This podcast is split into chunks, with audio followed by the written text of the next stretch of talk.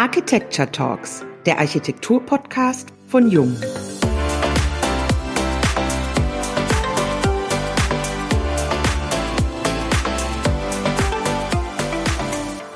Für den Umbau und die Erweiterung der Villa unseres Firmengründers Albrecht Jung in Schalksmühle haben wir Anfang 2017 einen offenen, einphasigen, hochbaulichen Realisierungswettbewerb ganz bewusst für junge Architekturbüros ausgelobt. Wir hatten eine tolle Fachjury, bestehend aus Professor Sabine Keckenhoff, Elke Reichel, Peter Kaula Schmal, Professor Jan Kleihüß, Professor Roger Riewe und nicht zuletzt Professor Michael Schumacher, der auch den Vorsitz innehatte.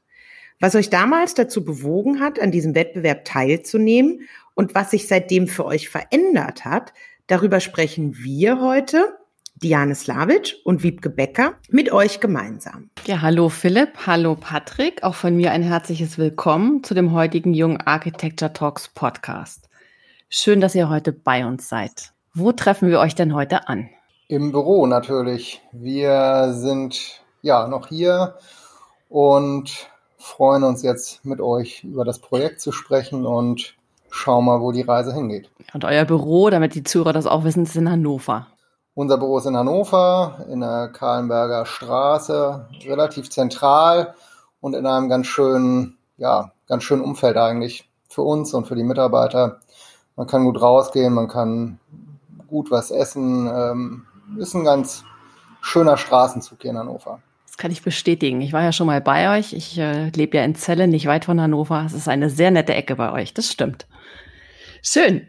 Sagt mal, was hat euch denn damals motiviert, an dem Realisierungswettbewerb teilzunehmen? Ehrlich gesagt äh, sind wir auf diesen Wettbewerb fast durch Zufall gestoßen, muss man ganz ehrlich sagen. Also auch wenn wir natürlich das im Nachhinein also wirklich super finden, dass ihr das ähm, überwiegend oder, oder eigentlich ja ausschließlich für junge Büros ausgelobt habt.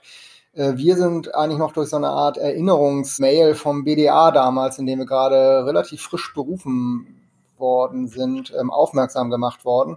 Ja, dadurch eigentlich fast ein bisschen äh, spät sozusagen sogar eingestiegen. Äh, wir haben ja ehrlich gesagt uns, glaube ich, kurz vor Fristablauf ähm, noch auf den Wettbewerb beworben und waren dann auch ehrlich gesagt ja gar nicht beim ersten Kolloquium dabei. Das haben wir auch glatt verpasst.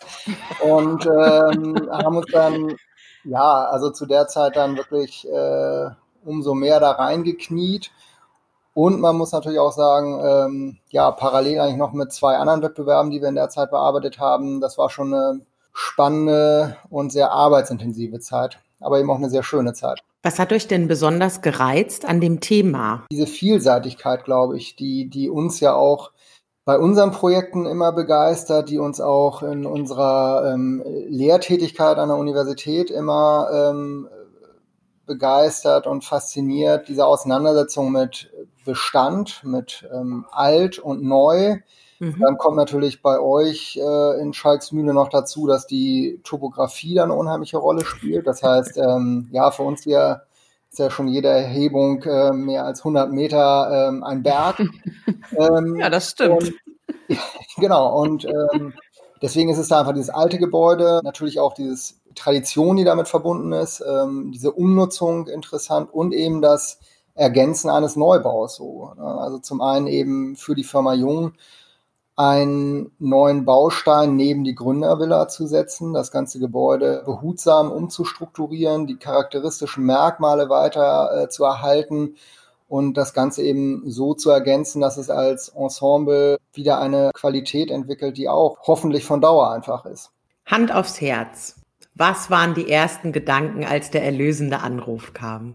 Ja, erlösend impliziert ja schon so ein bisschen, äh, dass wir ganz heiß auf diesen Anruf gewartet haben. Tatsächlich war so, dass wir das überhaupt nicht auf dem Schirm hatten, dass an dem Tag diese Jury-Sitzung war.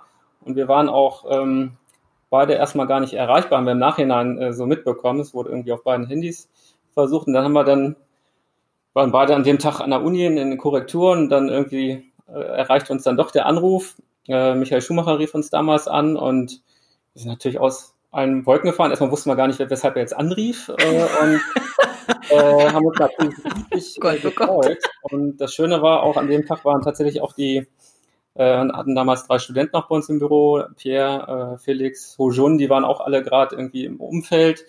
Und da haben wir zusammen erstmal gefeiert ne, und angestoßen und uns natürlich riesig über diesen Erfolg gefreut. Zumal wir hatten, ich glaube, zu dem Zeitpunkt hatten wir diese anderen beiden mhm. Gemeindehäuser hatten wir auch, also die parallel liefen, die hatten mhm. wir auch gewonnen.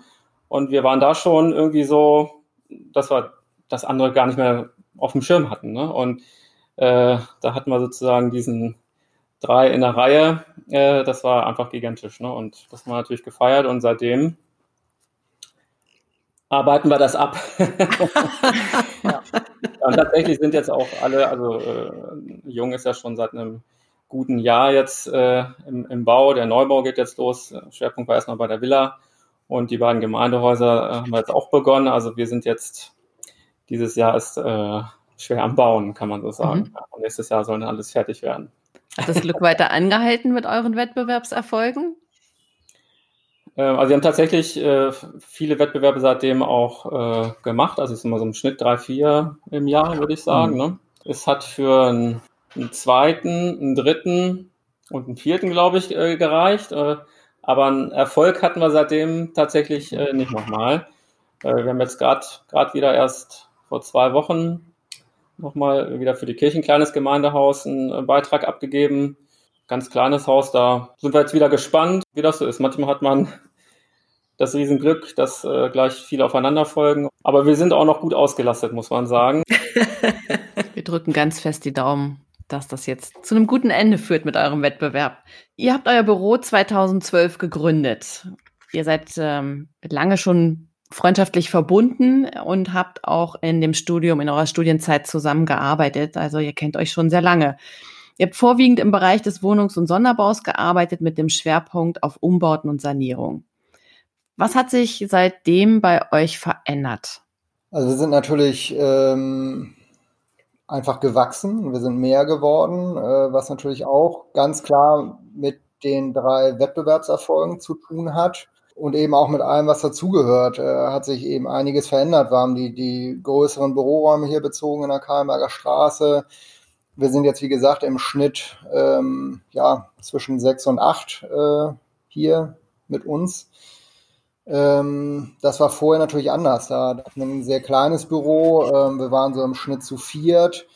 Und es war natürlich auch wesentlich äh, flexibler, wobei wir eigentlich auch immer versucht haben, so den Personalstamm einfach sehr kontinuierlich zu halten, um ja eigentlich auch alle Projekte sehr intensiv und eben auch sehr dauerhaft abarbeiten zu können oder, oder begleiten zu können. Das mhm. war uns eigentlich schon immer wichtig und, und wie gesagt, jetzt mit den Mitarbeitern haben wir jetzt, finde ich, auch ein sehr, sehr gutes Team hier, die alle sehr engagiert sind, die wir auch, muss man sagen, äh, schon teilweise einfach sehr lange kennen, auch wenn wir ein sehr junges Team sind und ähm, ja, mit denen das Arbeiten eigentlich auch immer äh, unheimlich inspirierend ist, muss man sagen. Es ist ja gerade in dieser Größe, glaube ich, auch äh, wirklich eine sehr, sehr teamorientierte Auseinandersetzung mit jedem Projekt, egal ob es jetzt natürlich immer einen Projektleiter gibt, der neben uns natürlich immer noch ein Projekt hauptamtlich sozusagen begleitet, ist es trotzdem so, dass eigentlich alle auf, auf Stand sind und alle über die Projekte Kenntnis gesetzt sind und auch daran mitarbeiten. Ja, also vielleicht nicht unbedingt nur zeichnerisch, manchmal eben auch ganz klar durch, durch neue Inspiration, durch äh, vielleicht auch mal hinterfragen ja. und, und das ist uns wichtig. Ich erinnere mich an eine Situation, als euer Projekt als Gewinnerprojekt entschieden wurde, als Herr Jung fragte, schaffen das junge Büros ein solches Projekt tatsächlich zu realisieren? Wenn ich mich nicht ganz täusche, hat er die Frage sogar mal in eure Richtung gestellt. Wie ging es euch damals damit? Ich sag mal, wir sind ja häufig damit konfrontiert gewesen, weil wir eben relativ jung auch, auch gestartet sind. Ähm, oder auch in den Büros, wo wir vorher waren, schon relativ frühzeitig so in Verantwortung gekommen sind, auch Bauleitung gemacht haben und das natürlich immer, dann sitzt man so in Runden, da ist das Durchschnittsalter dann irgendwie so zwischen 50 und 60 und dann sitzt da so ein damals 30-jähriger Bauleiter und kann der das? Und äh, insofern, ähm, da sind wir ja auch irgendwie mit, mit aufgewachsen und groß geworden, damit umzugehen und insofern konnten wir auch äh, den Herrn Jung, glaube ich, da ganz gut mitnehmen. Und äh, wir kommen ja nun einfach beide äh, so vom Bauen her. Wir haben ba Baukonstruktion gelehrt. Wir haben immer, also Tischler gelernt, Philipp auch immer handwerklich viel unterwegs gewesen. Also wenn es ums Bauen geht, da kennen wir uns schon aus und äh, haben da auch inzwischen viel Erfahrung. Und ähm, insofern, klar, ist das nochmal jetzt auch für uns ja eine andere Dimension äh, äh, an Projektgröße. Äh, nichtsdestotrotz, jetzt sind wir inzwischen ja schon über ein Jahr am Bauen und ich denke, wir können äh, einem guten Gefühl sagen, so dass das auch, dass das alles gut läuft und funktioniert. Wir haben natürlich auch ein gutes Team, gute Firmen im Boot, äh, die da äh, eine super Arbeit machen und ähm, führen das jetzt bis nächsten Jahres, so das ist der Plan äh, zum Ende und ja, wollen uns dann damit auch messen lassen. Also insofern. ja, schön. Ihr habt es ja gerade erwähnt, es ist Schalksmühle im Sauerland ist ja topografisch auch durchaus eine kleine Herausforderung. Euer Entwurf war ja sehr ambitioniert oder ist weiterhin natürlich sehr ambitioniert, weil es bedeutete ja auch, dass die Gründervilla an sich auch nochmal untergraben musste. Und da gab es ja ganz lange die Unsicherheit, wie gelingt es? Äh, jetzt ist schon viel passiert, es hat wunderbar funktioniert. Wie erging es euch zu der Zeit und wie geht es euch heute mit der Situation? Seid ihr zufrieden mit dem Fortschritt? Was hat sich noch verändert? Was sind eure Erfahrungen aus der Zeit, die ihr mitgenommen habt? Also ich glaube, dass die, die spannendste Zeit für uns so rückblickend war, glaube ich, die, wo wir tatsächlich mit den ganzen Bodengutachtern äh, und mit den Statikern diesen Baugrund einfach untersucht haben und als dann die ähm, Bohrungen gemacht wurden und äh, wir dann äh, zum Glück einfach festgestellt haben, dass dieser Berg eben überwiegend tatsächlich aus sehr, sehr losem äh, Gestein besteht und nicht aus, aus einem riesen Felsbrocken, den wir da nochmal irgendwie aufwendig wegschneiden müssen. Da haben wir ehrlich gesagt, glaube ich, schon so äh, das erste Mal wirklich kräftig durchgeatmet, weil das natürlich auch ähm, den Bau jetzt einfach in der Realisierung viel, viel einfacher und, und überschaubarer gemacht hat. Mhm. Und natürlich ist es dann spannend, muss man sagen, ähm, zu sehen, wie sich dieses alte Gebäude dann auch gerade Richtung Erdreich verändert. Ein zusätzliches Geschoss drunter zu setzen, ist natürlich ähm, eine Riesenherausforderung, zumal weil sich das Gebäude auch optisch verändert. Aber weil es natürlich auch ein altes Gemäuer ist, Bruchstein, äh, Mauerwerkswände, ähm, man eigentlich nicht so genau weiß, wenn man anfängt zu arbeiten, was erwartet man. Ähm, aber umgekehrt muss man natürlich auch sagen, dass wir ähm, in den Büros, in denen wir zuvor in einer Angestellten-Tätigkeit äh, unterwegs waren, mit solchen Projekten auch einfach viel zu tun hatten. Ähm, mhm. Patrick hat ja in, in Wiesbaden den Staatsgerichtshof ähm, umgebaut.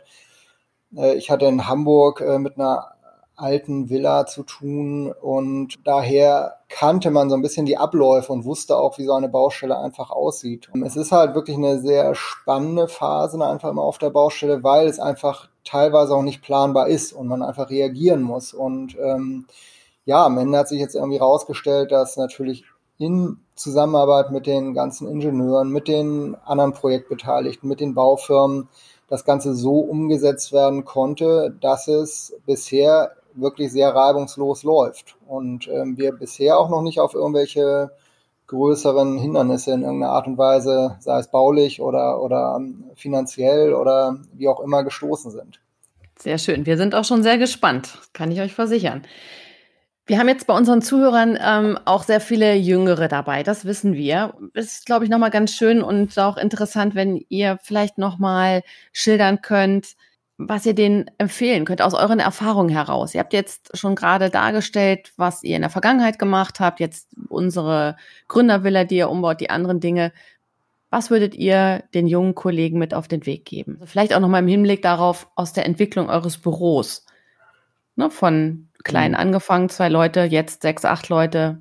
Was gibt zu beachten? Also Patrick und ich haben da, glaube ich, eine sehr ähnliche Arbeitsweise von früh an gehabt. Wir haben ähm, wir haben ja beide schon an der Universität immer an den Lehrstühlen entwerfen und konstruieren, ähm, als Tutoren gearbeitet. Ähm, wir hatten beide nach, der, nach unserem Abschluss relativ schnell auch wieder eine wissenschaftliche Mitarbeit dort angenommen. Das heißt, wir waren eigentlich sozusagen auch immer mit anderen Kollegen, mit anderen jungen Kollegen auch äh, im, im Dialog, äh, was jetzt natürlich auch, ich sag mal so, andere äh, ähm, ähm, Formate.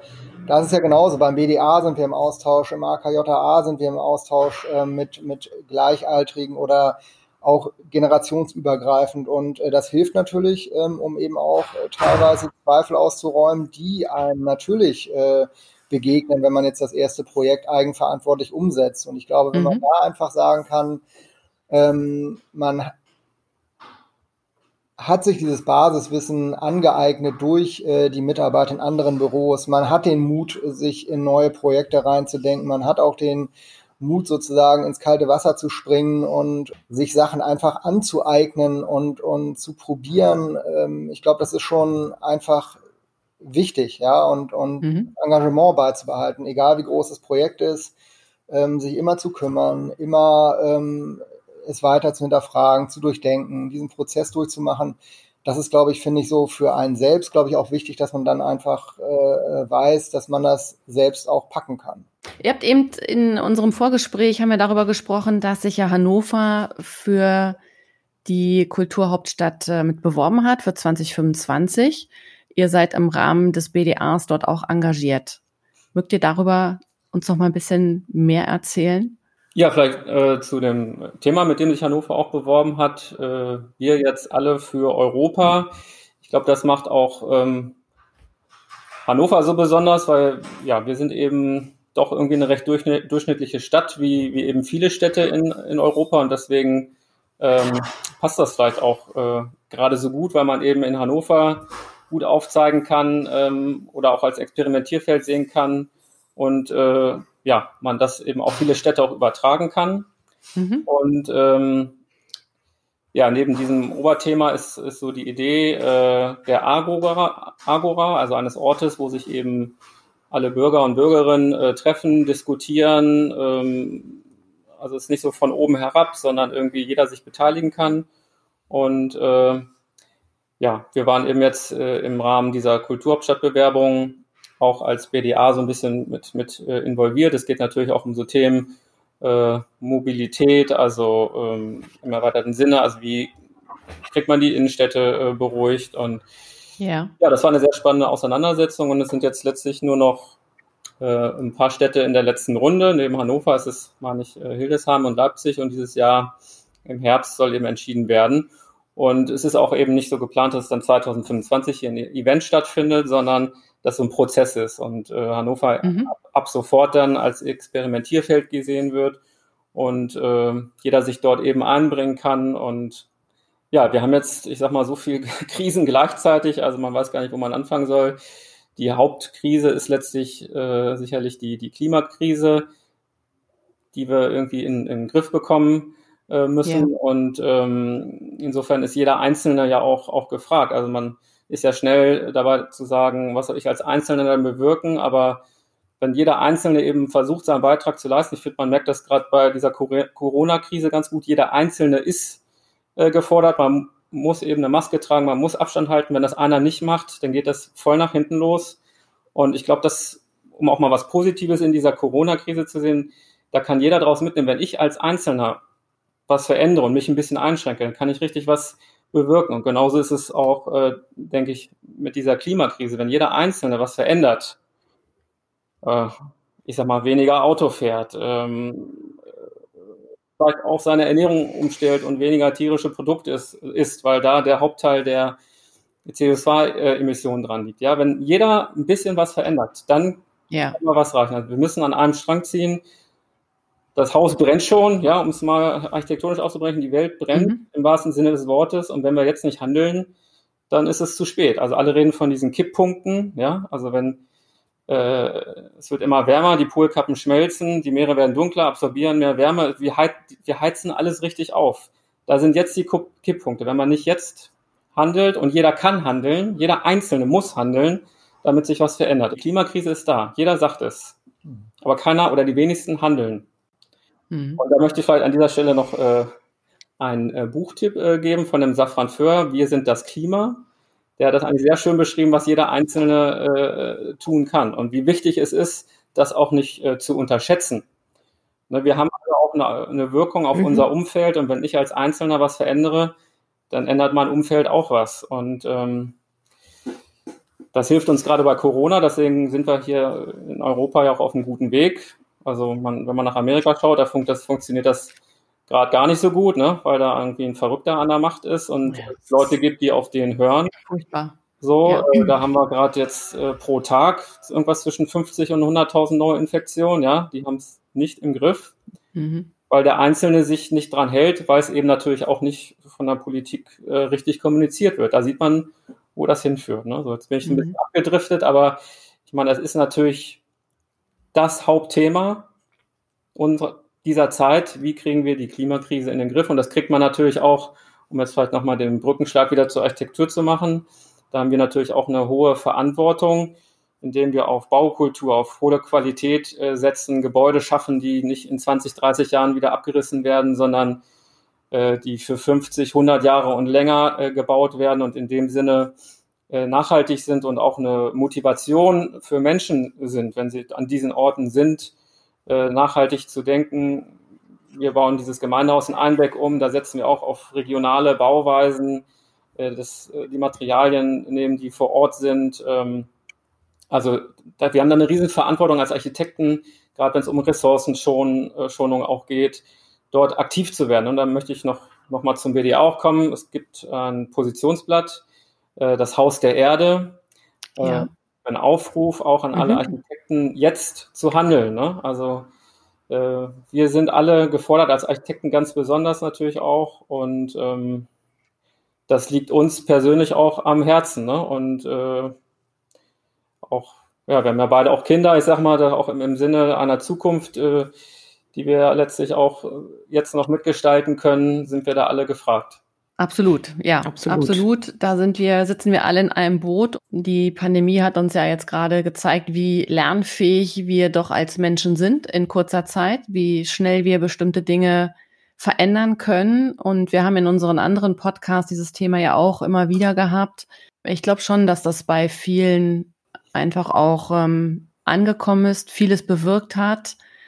Und äh, dann liegt es natürlich genau das, was du gerade gesagt hast, an jedem Einzelnen seinen Teil dazu beizutragen. Und wenn viele einen kleinen Teil dazu beitragen, wird es eben auch große Folgen haben.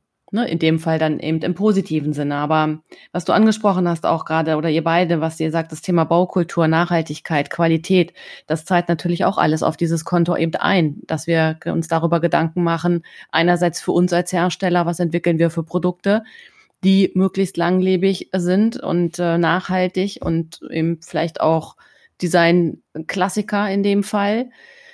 Mm, und andererseits natürlich genauso auch die Objekte und Gebäude, dass sie diese, diesen Ansprüchen eben auch gerecht werden können. Und sicher ist es so, dass wir das gemeinsam am besten hinbekommen. Anders geht's nicht.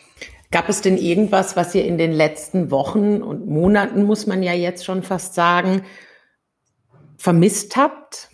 Wie habt ihr die Zeit erlebt für euch? Also ich glaube, was wir vermisst haben, ist tatsächlich ähm, so die direkte Auseinandersetzung ähm, wenn man es jetzt mal auf unseren Büroalltag jetzt vielleicht äh, äh, bezieht, ähm, die, dieser direkte Austausch, dieses direkte Miteinander, nebeneinander, äh, Skizzenroller äh, auf dem Tisch ausrollen, skribbeln, arbeiten, das mhm. äh, ist natürlich mit diesen ganzen Abstandsregelungen, muss man einfach sagen, schon schwierig. So, das Gleiche merken wir natürlich auch gerade jetzt in der Lehre noch, äh, dass es da noch schwieriger ist, äh, weil man da im Grunde nur noch über dieses Medium Kamera, mhm, welches ja. Programm auch immer äh, kommuniziert. Da kann man natürlich mit der Maus irgendwas zeigen, aber man kann eigentlich nicht das machen, was wir sonst machen. Ja, also auch da wieder Skizzenroller ausrollen, dreimal rüberzeichnen, schnell eine Lösung entwickeln. Das macht es einerseits, finde ich, äh, komplizierter, weil es eben nicht mehr so ganz direkt und nah und miteinander ist.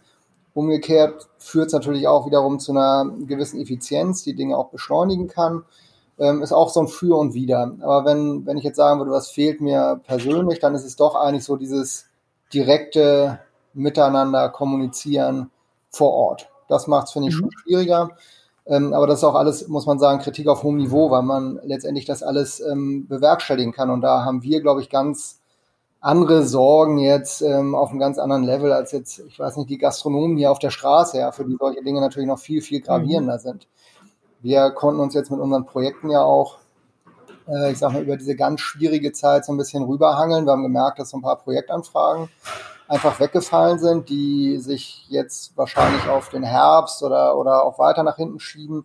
Aber im Grunde vier Projekte gerade am Laufen, die man jetzt natürlich auch nicht stoppen kann und sagen kann, äh, äh, so Moment mal, also da sind, da stehen Gebäude zur Hälfte, die laufen natürlich weiter. Und ähm, das macht es für uns ein wenig komfortabel, aber wie gesagt, mit all den Verzögerungen, die man jetzt natürlich hat, durch das, durch die Kontaktbeschränkungen, dass Gremien nicht mehr so oft tagen, dass Prozesse länger dauern, ähm, das entschleunigt alles. Ähm, aber wie gesagt, es macht es auch insgesamt komplizierter. Ja, ich schließe mich da Philipp voll und ganz an. Das fehlt natürlich ein bisschen, also dieser engere, regelmäßigere Austausch, also jetzt gerade auch im Hinblick auf unser Projekt äh, Jung. Wir hatten sonst regelmäßig mhm. alle drei, vier Wochen gemeinsame äh, Sitzungen.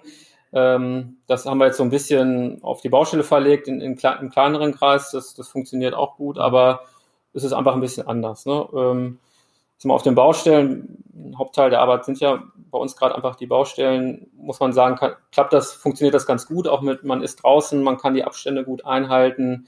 Wir werden auch nicht gedacht, aber tatsächlich alle Firmen, mit denen wir so involviert sind, die arbeiten alle normal weiter. Also es gibt jetzt keine Ausfälle. Das war natürlich am Anfang auch so ein bisschen ja. die Sorge, oh, wie, wie wird das jetzt? Lass da mal irgendwie vom Rohbauer ein krank werden, dann gehen da die ganze Firma in Quarantäne, dann kommt das alles nicht zum Laufen. Also das äh, bisher toi toi, sage mhm. ich mal, äh, klopf klopf, ähm, ist das gut gelaufen. Ne? Letztlich äh, hängt der Fortschritt jetzt in dieser Bauphase natürlich äh, in erster Linie auch von den involvierten Firmen ab. Ne? Und ja. Ähm, ja, die haben aber auch, muss man sagen, alle auch ein gutes Verständnis dafür. Wenn man tatsächlich mal irgendwo im Innenraum im Gebäude ist, werden gleich die Fenster aufgerissen. So, man hält diese Abstände ein, also mhm. oder setzt eben die, äh, die Maske auf wenn man mal doch irgendwie auf den Plan gucken muss. Also und auch ähm, jetzt letztes Wochenende, ja, letzte Woche so eine Preisgerichtssitzung, da war es auch so, das ist dann in eine Tonhalle verlegt worden, alle hatten äh, die Maske auf. Mhm. Also man merkt so diese Sensibilität bei allen, zu, mit denen wir so zu tun haben. Ähm, ja, und genau, sind jetzt, das war, glaube ich, auch gut, ja. diese, diese, dieser, dieser Lockdown, um alle da zu sensibilisieren. Und jetzt müssen wir eben aufpassen, Tag für Tag, dass wir uns nicht nach hinten lehnen äh, und sagen, oh, ist doch entspannt, hat doch geklappt. Äh, das ist noch lang nicht vorbei und ich glaube auch, das wird uns noch lange begleiten. Und ähm, ja. da müssen wir jetzt aufpassen, dass das nicht wieder losgeht, weil das wollen wir mhm. nicht nochmal so haben. Worauf dürfen wir uns denn freuen? Also wir im Sinne von jung, aber auch die Zuschauer, weil der Entwurf ist ja damals durch die ganzen Medien gegangen. Das ist jetzt auch schon wieder drei Jahre her. Wir sind alle sehr gespannt, wie es äh, weitergeht, wie der Fortschritt ist. Alle Länder fragen nach, wie es, wann es denn endlich fertig ist und sie es besuchen können. Ähm, worauf dürfen wir uns denn freuen? Also ich glaube, wir können uns alle darauf freuen, dass das Haus tatsächlich sehr nah an dem Versprochenen ist, ähm, sowohl was, äh, ich sag mal, die Villa angeht, als auch äh, den Neubau, also das, was auf den Bildern versprochen wird, ähm, wird auch so ausgeführt. Da ist in den Bildern auch, ähm, ich sag mal, nichts geschönt oder, oder wegretuschiert oder wie auch immer. Es gibt natürlich ein paar Planungsanpassungen, äh, aber ähm, es wird so umgesetzt, wie es äh, im Wettbewerb ähm, dargestellt wurde. Und ähm, das muss man sagen, war natürlich auch ein langer gemeinsamer Weg in der Entwicklung, ähm, auch in den Veränderungen, die natürlich immer dazu gehören. Aber ähm, die wesentlichen Merkmale dieses Hauses, die sind so. Und wir sind ja gerade in der Abstimmung äh, mit dem Sichtbeton-Team für den Neubau, äh, was die ähm, Schalung angeht, was die Oberflächen angeht, was die Ausführung der chronischen Stütze angeht. Also all diese Elemente werden so kommen, die filigrane Glasfassade wird kommen. Ähm, das freut uns natürlich, äh, dass wir ähm, das im Grunde so mit Firma Jung auch gemeinsam einfach umsetzen können. Und die Villa ist jetzt im Rohbau so weit abgeschlossen, dass die ähm, Rohbaufirma jetzt die Baustelle beginnt zu räumen, dass der Innenausbau beginnt. Ähm, und äh, das zeigt natürlich jetzt eigentlich auch nochmal so diesen Baufortschritt momentan, dass andere Gewerke dazukommen. Der Trockenbauer fängt jetzt an und ähm, ist jetzt im Grunde, ja, es ist eigentlich so diese Schnittstelle zwischen dem wirklich rohen Abbrechen, neu einziehen, hin zu den doch etwas äh, filigraneren Tätigkeiten dann, die natürlich die Räume dann am Ende auch abbilden, wie, wie Trockenbau, wie Putz, wie ähm, weitere Oberflächen und äh, dann eben jetzt auch der Beginn des zweiten Bauabschnitts mit dem Neubau. Große Grube ist da, die äh, Pfahlwände sind da ähm, und in der nächsten Woche ja, geht es dann auch da los. Wir haben jetzt hier die äh, Muster schon vom Beton im Büro stehen. Wir haben die auch schon auf der Baustelle bemustert, um da noch Anpassungen vorzunehmen. Ist ein sehr schöner, wie gesagt, gemeinsamer Prozess mit allen Beteiligten und wir freuen uns, dass es bisher einfach so reibungslos läuft. Wir auch. Und vielleicht noch eine kleine Anekdote oder Erinnerung, als der Entwurf entschieden wurde, der Gewinnerentwurf, gab es ja eine Situation, in der sich Herr Jung den Entwurf angeschaut hat, ganz bewusst, und gesagt hat, ich glaube, wenn mein Vater diesen Entwurf sehen könnte, und er hat ja nun in der Villa gelebt, es würde ihm ziemlich gut gefallen. Und es ist jetzt ganz schön, dass ihr das jetzt bestätigt auch, dass es eigentlich so realisiert wird, wie es auch damals dargestellt wurde, weil dieses Gebäude ja ein Teil der Familien- und auch der Firmengeschichte ist. Und das eine ganz große Entscheidung oder auch eine ganz wichtige Entscheidung war, wie verändert man das? Und ähm, es ist ja als Ort der Identität für Jung auch gedacht. Und daher ist es ganz schön zu sehen, mit welcher Sorgfalt und mit welchem Verständnis und auch mit welcher, mit welcher Motivation daran gearbeitet wird. Also vielen Dank äh, euch beiden auch an der Stelle dafür. Ja, danke. Danke euch. Ihr Lieben, gibt es noch etwas, was ihr unseren Zuhörern mit auf den Weg geben möchtet? Ich kann immer nur sagen, also wie, wie, wie wir ja, glaube ich, hier arbeiten und, und was uns am Herzen liegt. Und für uns ist eigentlich jeder Tag, jede Herausforderung, egal wie groß sie ist, eigentlich immer eine Motivation. Und wir, wir versuchen, egal welche Aufgabe vor uns liegt, die eigentlich immer gleichwertig zu sehen. Und und und äh, das gilt fürs berufliche, das gilt aber auch irgendwie fürs private, ja. Und wenn man sich irgendwie kümmert und und und engagiert und einfach Lust hat und äh, äh, ich glaube, dann setzt man dadurch auch immer diese Kräfte frei, die man einfach braucht. Und sei es, dass es irgendwie jetzt äh, Einschränkungen durch Corona gibt, äh, man muss dann einfach andere Wege finden, sich mit seinen Freunden irgendwie zu treffen. Ja, wir hatten beispielsweise immer, immer so ein Diplom-Jahrgangs-Arbeitsraum. Äh, äh,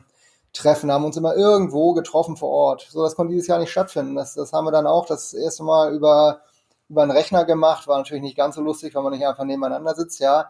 Aber es hatte doch irgendwie die Möglichkeit des Austausches, ja. Und, und äh, auch das zeigt ja, wenn man es irgendwie anders versucht, man bekommt es hin. Und dadurch sollte man irgendwie die Sache nicht äh, den Kopf in den Sand stecken, sondern einfach weitermachen ne? und, und nach vorne gucken und sich so die Möglichkeiten suchen, die, die einem die heutige Welt dann ja auch so bietet. Ne? Und ich glaube, da haben wir einfach schon über diese ganzen digitalen Medien einfach einen riesen Vorteil, was aber auch, finde ich, immer nicht bedeutet, dass man das jetzt zu sehr alles euphorisch sehen sollte, weil man eben merkt, dass so andere Sachen, dieses, dieses Handwerkliche, ähm, dann einfach auch nicht zu kurz kommen sollte, weil das gerade bei uns eben auch so die Haupttätigkeit ist, ne? wirklich mit dem Stift zu mhm. arbeiten, mit den Leuten zu sprechen. Ich meine, wir sprechen jetzt auch, das ist auch schön, euch da auf dem Monitor zu sehen. Aber irgendwie wäre es ja viel netter, wenn wir jetzt hier gegenüber sitzen und uns einfach nur unterhalten. Natürlich. Absolut. Ja. Absolut, ja. Ja, ich kann mich dem nur anschließen. Also ich glaube, dieses nicht den Kopf in den Sand stecken, positiv in die Zukunft schauen und das auch, auch leben und in der Kommunikation eben auch ja, weitergeben, das bringt unheimlich viel. Ich habe jetzt gerade gemerkt, wir vergeben ja jedes Semester diesen, auch diesen äh, BDA Master H-Preis für die Studenten. Und dort hatte ich jetzt vor ein paar Wochen Kontakt aufgenommen und da sagte so die äh, Dekanin, ja, wir wissen noch gar nicht, ob wir eine Feier machen und das ist alles so schwierig. Mhm. Aber ich finde es ja toll, dass sie diesen Preis vergeben wollen und, und wir gucken mal. Und zwei Wochen später äh, telefoniert man und sagt, ja, wir machen, wir wollen jetzt irgendwie eine kleine Feier machen und das ist toll, dass sie das mit diesem Preis angesprochen haben. Und ich glaube, wenn man immer so positiv auf die Leute zugeht und sagt, wir, wir wollen doch und wie, wie kann man das irgendwie hinbiegen, wo ein Wille ist, ist auch ein Weg, sag ich mal. Und ähm, ja, das muss man eben auf alle Lebenslagen übertragen, ob das nun im beruflichen ist oder im privaten oder auch im, nochmal in Bezug auf äh, die Krisen. Und äh, dann kann man auch positiv in die Zukunft schauen. Wir hören, euer Glas ist halb voll. Das ist schön. Ja, meistens ganz leer. Ja. Also wenn man es dann zusammenkippen, ja, ihr Lieben. Halb voll. Ich glaube, wir, wir füllen da gleich noch was anderes rein. Ja. Sehr gut, sehr gut. Vielen lieben Dank euch beiden für eure Zeit, für die offenen Worte, für das schöne Gespräch. Wir bleiben sehr gespannt, wie es weitergeht und ähm, freuen uns darauf, euch vielleicht in diesem Jahr nochmal persönlich im Sauerland treffen zu dürfen. Sehr gerne, wir freuen uns auch. Und wir sind ja auch oft da. ja, und wenn alles gut klappt, zum Ende des Jahres in der, in der fertiggestellten Villa. Das ist ja der Plan. Nein! Ja. ja, dann wäre super. Das wäre natürlich ganz schön. Prima. Vielen Dank. Vielen Dank an euch beide. Vielen Dank auch an unsere Zuhörer. Und äh, wenn es Themen gibt, die euch interessieren, wenn es Redner gibt, die ihr gerne mal bei uns im Podcast hören möchtet, dann schreibt uns gerne an architekten.jung.de. Und bis zur nächsten Folge der Jung Architecture Talks, dem Architektur-Podcast von Jung.